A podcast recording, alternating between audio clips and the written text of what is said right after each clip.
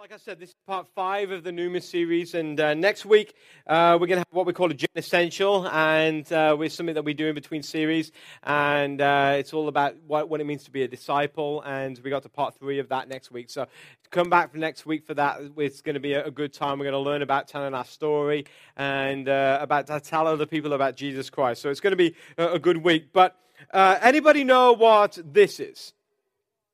A flashlight, well done. You know, actually, in the UK, I'm from the UK if you didn't know, and uh, uh, in the UK, we call these things torches.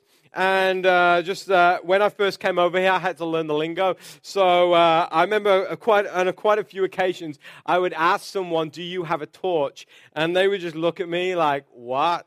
Like, why would I have a torch? They're like, why do you need a torch? I'm like, oh, I need to see. And they're like, well, what a flashlight do? I'm like, that's what I mean, a flashlight. They're like, oh, okay. But anyway, so this is a flashlight. And, uh, and what is a flashlight supposed to do? Like the darkness. Well done. Well, it's supposed to like make you see in the darkness. So now if I switch this light on, what is supposed to happen? It's supposed to light. And nothing is happening at all. Why, why is nothing happening? Why do you think nothing's coming on at all? No batteries. Okay, so these are the batteries for the flashlight. And what, what, what do these batteries do just by themselves? Nothing. Nothing. What happens if you like start to play with these batteries by themselves? They'll leak acid. Absolutely, they'll leak acid. That's what they'll do. And so we do not want them to leak acid. So what you have to do is you have to put the batteries, which represent power, into the flashlight, and then you put the batteries in, you switch it on, and suddenly we've got a flashlight. We've got lights. Woohoo! Well done. And, and so a flashlight is there basically to extinguish the darkness. Now, what if I went outside today and put this flashlight on? Do you think the flashlight would be effective? No. But if we switched all the lights off in this place and it was pitch black and it does get pretty dark in here when all the lights are off, then would the flashlight be effective? Yes. Okay, well done. Go to the top of the class, everybody. You are good. But, you know, this flashlight is a great example of the church of Jesus Christ. The purpose of the church of Jesus Christ is to be a light in a dark world. And the purpose of the light is to extinguish the darkness, but yet the light or the flashlight cannot work unless there is power in order to power the light. You know, and I feel throughout the centuries and, and even today, there are many Christ followers who are trying to show people the light, the light of Jesus, the light of the world, but they are trying to lead them in the light, but there is no power. And so they're trying to lead them in darkness and they have no idea where they are leading. There are many issues in the church today that you see uh, that, that people are just arguing over. They don't know the truth of different things because it's like the blind leading the blind. There's no power. But also, there are many churches out there and the whole purpose of the church is to be a light. And this is what they've done. They've taken the power out of the flashlight. They put the flashlight down. And it's almost like they start licking the batteries. And they start taking the acid out. It's like a bunch of Christians on a bunch of acid. And so you have two different types. You have people who are trying to use a light with no power. And then you have people trying to use the power, but they don't want to use the power with the flashlight. And so you have this big mess that happens. But the flashlight is only effective when it comes together with the power, and then you have a light that can shine and a light that can uh, extinguish the darkness. And the same is true for the church of Jesus Christ. We are only effective when the mission of the church and the Holy Spirit, which is our power, comes together. Jesus told his disciples, he said, he said, told them this. He says, Go and wait in Jerusalem after I've descend, after I'm going to go away, which means after he ascended to heaven. And he says, Wait there for the power. Wait there for the power. He says, wait for the Holy Spirit because he said this in Acts chapter uh, 1, verse 4. He says, When the Holy Spirit comes upon you, you will receive power. Meaning, you will now be able to do what you have been designed to do. You now are able to be a light in the, this dark world, and you are now going to be able to extinguish the darkness to reach a lost world with the message and the hope of Jesus Christ. But if you try to do it without any power, nobody's going to see you because you're not going to be a light that shines. And so, throughout the last four weeks, prior four weeks, throughout this series, we've discussed about who the Holy Spirit is, what the role of the Holy Spirit is. And that is to help us, that's to give unto us, and that is to reveal that He is God. Just as Jesus is God and God the Father is God, the Holy Spirit is God, three in one. We've discovered His personality, and He's like the perfect guy. He's strong, but He's sensitive as well. We've discovered that there is a baptism uh, meaning there is an immersion or an infilling that happens after we give our lives to Jesus, where the Holy Spirit empowers us, and that empowerment comes in the, in, in the nature of certain unique gifts and abilities uh, that we talked about last week that helps the church function as it has been designed to function. But as we finish this series today, I want us to take one final look at what happens to a church that is full of the Holy Spirit.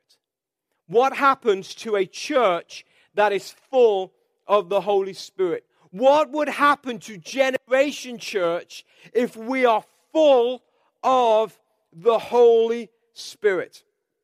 So in Acts chapter 1, and we're going to look at Acts today. So if you want to turn your Bibles to, to Acts, and the way you get to, to Acts, if you get Matthew, Mark, Luke, John, and then you get to Acts. And in Acts 1, we are told that after Jesus ascended to heaven, that the disciples and the other believers around them, there was probably about 120 of them altogether. Remember, at one time, there were thousands upon thousands who were following Jesus. You know, they were seeing his miracles. But after Jesus' death, and his resurrection, and after he ascended to heaven, there was probably about 120 left altogether. And so what we see is after Jesus had left and ascended to heaven, that these other believers, they gathered together daily, and the Bible says they were united in prayer. Meaning that they came together and they started praying, and they were praying the same prayers. It wasn't like somebody was sitting there, it was like, God, give me a million dollars. And then someone else say, God, give me a boat. And the next one was like, God, just let my baby sleep at night. And then the next one was like, God, give me a, you know, a, like a nice steak or something like that. You know, it wasn't people praying all these different prayers. They said they were united in prayer, meaning they had the same prayer and they were praying for the same things. And one of the most important prerequisites of receiving the Holy Spirit is unity in prayer. I'll say that again. One of the most important prerequisites of receiving the Holy Spirit is unity in prayer. If we are not united as a church in prayer, the Holy Spirit will not come. Many people think, well, when the Holy Spirit comes, we will be united. And that is not right. When the Holy Spirit comes, the church is already united. If a church is, is disunited, dysfunctional, the Holy Spirit will not come. But when the church gets together and we put all our, our, our own, uh, our own uh, things aside that we want, and we come together and we are united together, suddenly the Holy Spirit comes. And this is exactly what happened in the book of Acts and especially in Acts chapter 2. So look at this. Look at this, what happens. Acts chapter 2, verse 1 says, On the day of Pentecost, all the believers were meeting together in one place.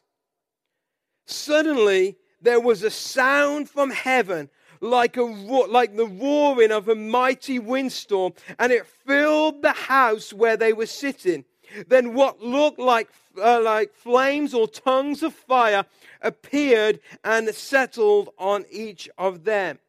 And it says, And everyone present was filled with the Holy Spirit and began speaking in other languages as the Holy Spirit gave them this ability.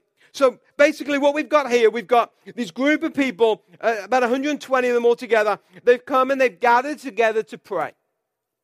And it's a special day in Jerusalem. Uh, and it's called the Day of Pentecost. And what the Day of Pentecost was, it was a festival. There was actually festivals in uh, in the um, uh, uh, in the in the Jewish calendar, and uh, three main festivals. There was like uh, um, there was the Passover was another one, and then there was this Pentecost. And what Pentecost was, it was a festival that celebrated when God gave the law of Israel to Moses. Remember when Moses went up to the uh, up in the mountain, and you've seen the movies, and like God like comes and throws fire, and then he's got these two like stones, and they're called the Ten Commandments. And while Moses was like up there for like forty days, and God gave him this law uh, in order to live by, and so every year they had this celebration called Pentecost to celebrate God giving the law to Moses. And what would happen is Jews from all over the world who had been spread out would come to Jerusalem and they would come for this festival. So were people, they, they were from all different languages, all different nations, speaking different languages here and there, and they were all in Jerusalem. Jerusalem was packed at the time there was no better time for God to do something amazing than right there. And this is what happened. So the amazing thing happened. It was almost like an out of body experience for these guys. They went into the streets. People, some people thought they were drunk. Others were amazed. But the result of that day when God came and he filled them with the Holy Spirit, the result was this that suddenly their flashlights started getting power. And they started to shine a light in Jerusalem. And that day, the Bible tells us that over 3,000 people came to faith in Jesus Christ because suddenly there was power in the flashlight. Suddenly, uh, God had moved upon these people. The Holy Spirit had come upon them. They had never experienced anything like it before. They started speaking in languages that others around them could understand. And they were talking about the glories of God, the amazing things of God. Then Peter comes out and he starts telling them about the incredible message of Jesus Christ. And 3,000 people that day came to faith in Jesus Christ. And then following that day, we see an amazing thing happening. From that point on, there was no stopping them. And it was all because now this little church of 120 people were full of the Holy Spirit. And this is what happens to a church that is full of the Holy Spirit. The first thing that happens to a church that is full of the Holy Spirit is a church that is filled with devotion. It's a church that is filled with devotion. This little church suddenly became a big mega church, but yet they were all filled with devotion. Look at this Acts chapter 2, verse 42 to 47 it says this All the believers, this was after all these amazing things happened, all the believers devoted themselves to the apostles' teaching and to fellowship, which is like community. They got together and to sharing in meals, including the Lord's Supper, and to prayer. A deep sense of awe came over them all, and the apostles performed many miraculous signs and wonders. And all the believers met together in one place and shared everything they had. They sold their property and possessions and shared the money with those in need. They worshiped together at the temple each day. They met in homes for the Lord's Supper and shared their meals with great joy and generosity all the while praising God and enjoying the goodwill of all people. Then it says this, and each day the Lord added to their fellowship, their church, those who were being saved. These new people, these uh, new believers, suddenly when the Holy Spirit came, they were overcome with devotion to God. They were overcome with devotion to God. Before this, this is what happened. They had followed Jesus. And many of you here today, you are followers of Jesus, meaning that you are in alignment with what Jesus says. You are a believer of Jesus. You, you, you, you believe in the things that Jesus said and you follow those things. And they, these people, they were followers of Jesus. But suddenly, the Holy Spirit comes and he gives them power. And now they're no longer just Jesus followers, but now they are experiencing the words of Jesus being fulfilled through them. And there is a difference between just following in Jesus and experiencing Jesus. Following Jesus and experiencing the power of Jesus. And we see what happens is they suddenly started getting more devoted to God's word. Instead of just going through, you know, a little devotional each day, or they could just quote like the odd scripture here and there, or, you know, they knew a few stories, a few parables, you know, that they, they, knew that, you know, Moses split the Red Sea once and that was about it, or that there was a guy called Noah and they knew about David killing Goliath. You know, instead of just that, the Bible says they started to devote themselves to the teaching of the apostles who were teaching from the Word of God. They started to devote themselves more to the Word of God, and they saw it as a guide for their life, as they actually the words of God speaking to them. The Bible says that these new believers started to devote themselves to community with each other. It wasn't just that they said hi on a Sunday morning. They worshiped God together and then they said bye.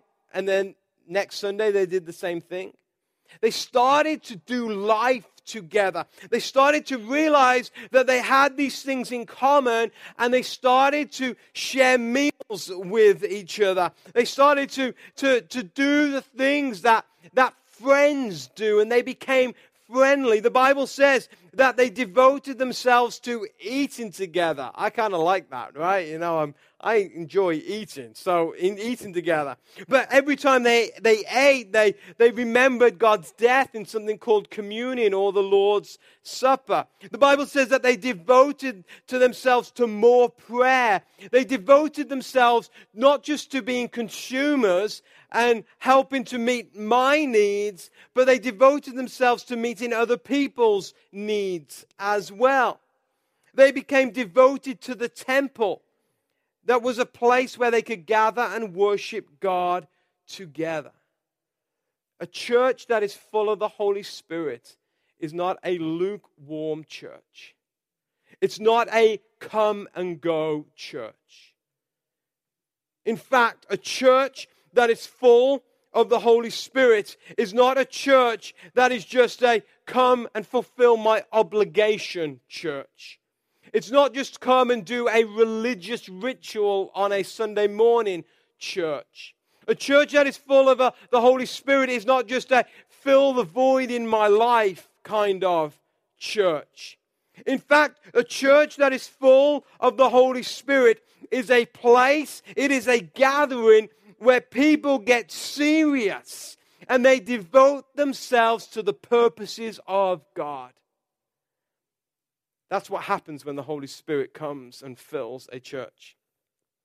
But also, when the Holy Spirit comes and fills the church, that church is filled with power and it's filled with awe. It's filled with power and it's filled with awe. Look, look what happens.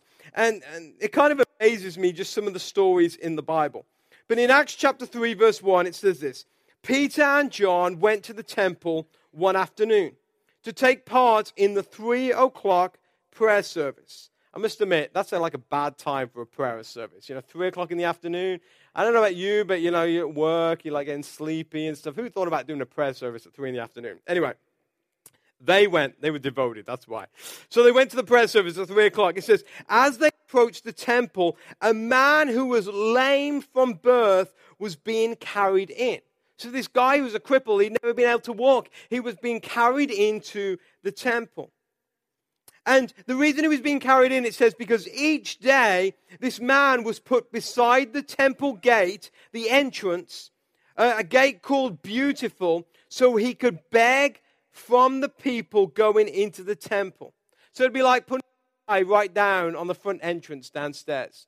You know, just on his bed, never been able to walk. And as you guys come in, he's like begging. And you know, when you come into church, you feel, you know, well, I suppose I better help him out. I mean, he was like smart, you know, begging at the temple. But he'd never been able to walk in his life. And it says this it says in verse 3 when he saw Peter and John about to enter, he asked them for some money. Then Peter and John looked at him intently. They didn't just go by and was like, ah, oh, whatever, you know, he's another guy begging. They looked at him intently. And it says, and Peter said, Look at us. The lame man looked at them eagerly, expecting some money. So he's thinking, great, it's a good payday. These guys are to, these guys feel sorry for me. They're to give me some money. And Peter says this I don't have any silver or gold for you. I bet the guy was like, oh, oh my word. What are you to do? You're to want to buy me a meal or something like that, you know, like we do with homeless people. And he's thinking, there's no money. Peter says, I don't have any silver and gold for you but I'll give you what I have. And he says this In the name of Jesus Christ the Nazarene, get up and walk.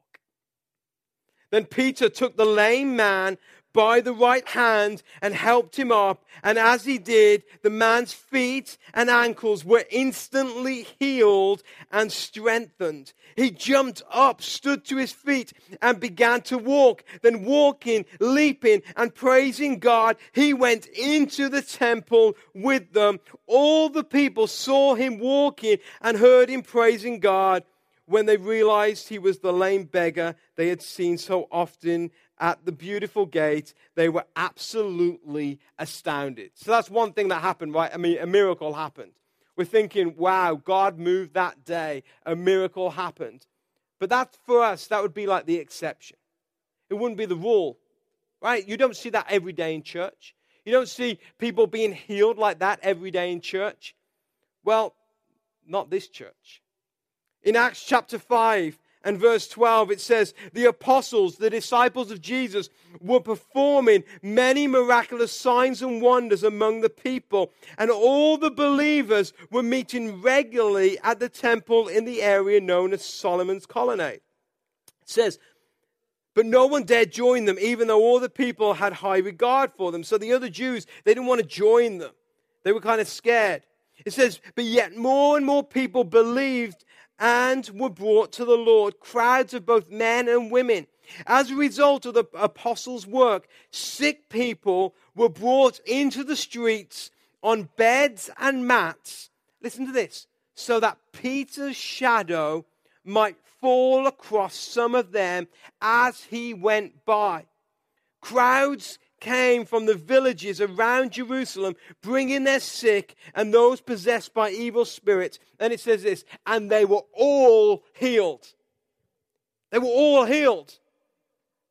So Peter started walking around, and the sun was shining. His shadow, he didn't even have to touch people, pray for people. His shadow would fall on people, and they would be healed. I mean, that's pretty amazing. And this was a regular occurrence in this church. You know why? This church suddenly had power. This church had power. You know, last week we talked about the special abilities and the gifts that the Holy Spirit gives. And at the time that these incredible events started to happen, the disciples started to speak in different languages of the people visiting Jerusalem. The people were amazed that these people who'd never learned their language now could speak their language. Then the regular occurrences of miracles and different signs and wonders started to happen. It was like the power that Jesus had when he walked on this earth suddenly was transferred to these disciples. And you know what Jesus told them one time? he says, I'm going to go. But you, and he looked at his disciples, but you are going to do things more wonderful, more powerful than anything I've done. Jesus never walked in a shadow and his shadow laid on someone and they were healed. But Peter did. Jesus transferred his power into these disciples' lives because they were full of the Holy Spirit. They had the power like Jesus had the power. It's not like they were magicians. It wasn't like it was just this weird, spooky thing. Like they, they were just, they were special. It was because the power and the, of the Holy Spirit had come upon them. And now they could do what Jesus had said they could do. In fact, they received so much power, or they saw so many incredible things, that they were in awe themselves. You know, the power that they received wasn't just enough to lead people who were in darkness to light. But it was enough to meet the needs of the hurting, of the hungry, and the sick. And you know, Jesus says, once said, He says, you know, that healthy people don't need a doctor. He said, but sick people do. He says, I haven't come to the righteous, I've come to the unrighteous. Not the people who think they need God, but the people who don't uh, uh, or the people who think they're okay with God, but the people who know they're not okay with God. And what happened was, in the short space of time, it was like the church had become a hospital for the spiritually sick and the physically sick. Because there was power and awe in this church. Not only that, but a church that's full of the Holy Spirit is a church that's filled with boldness. It's a church that's filled with boldness. In Acts chapter 4, we see this thing happen where Peter and John get arrested. And they get arrested, and, and, uh, and, and then all the church started getting fearful because there was, they, were, they were arrested because they were preaching Jesus. And so they, they were getting fearful. And so they got together and they prayed for Peter and John. And then Peter and John got released. And then as Peter and John came back to, to where they were gathered, to pray. And this is what they prayed. And look here in, in Acts chapter 4 and uh, verse 29. This is what they prayed. They said, And now, O Lord, hear their threats and give us your servants great boldness in preaching your word. Stretch out your hand with healing. May miraculous signs and wonders be done through the name of your holy servant Jesus. After this prayer, the meeting place shook and they were filled once again with the Holy Spirit. Then they preached the word of God with boldness. So this prayer service happened and the Holy Spirit comes and immerses themselves on them again and they receive boldness. Before this, before they received the Holy Spirit, they were like scaredy cats. They, they were scared to, to do what God wanted them to do. At one point, they denied Jesus.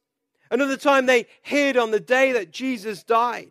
One time they, they feared that Jesus was a ghost, and so they all got scared. Others were too afraid to tell people about Jesus once he had left them.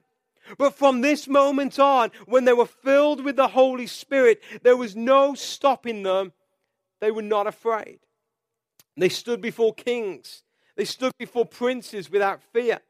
They went to unknown places and they did not fear. They were beaten. They were murdered. They left their comfort zones. They, they went through shipwrecks. They met wild animals. Some were even bitten by snakes. They were laughed at. They were chased out of cities. They were imprisoned, but they still did not fear because a church that is full of the Holy Spirit is a church that is bold and is bold to do what God has called them to do.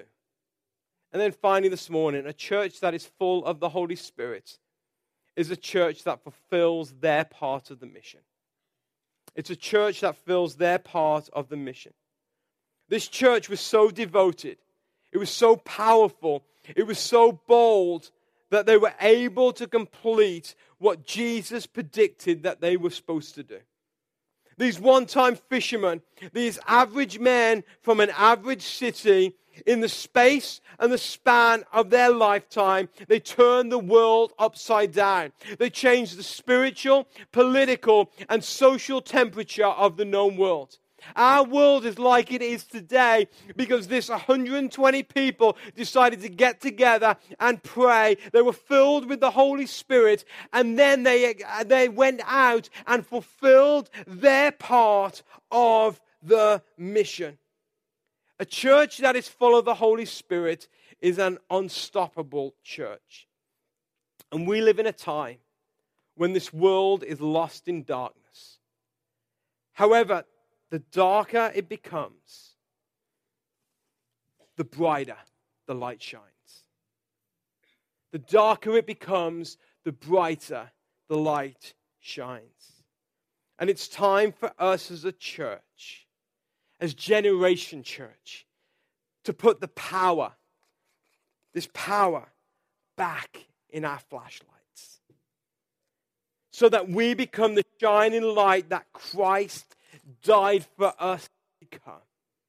So that we can show this community that there is a light that shines so that this community, this state, this nation can come back to God out of darkness into light.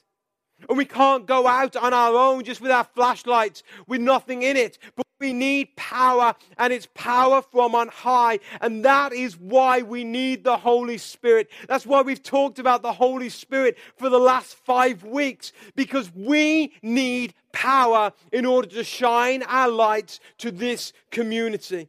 That is why we won't reject the Holy Spirit in this church. That's why we will welcome the Holy Spirit in this church. That's why, even though we don't understand everything about the Holy Spirit, we will accept the Holy Spirit. For Jesus says, You will receive power when the Holy Spirit comes upon you. And it's power to fulfill what God has called us to do and that is to reach a dark world out there with the very light of Jesus. Let's bow our heads in prayer.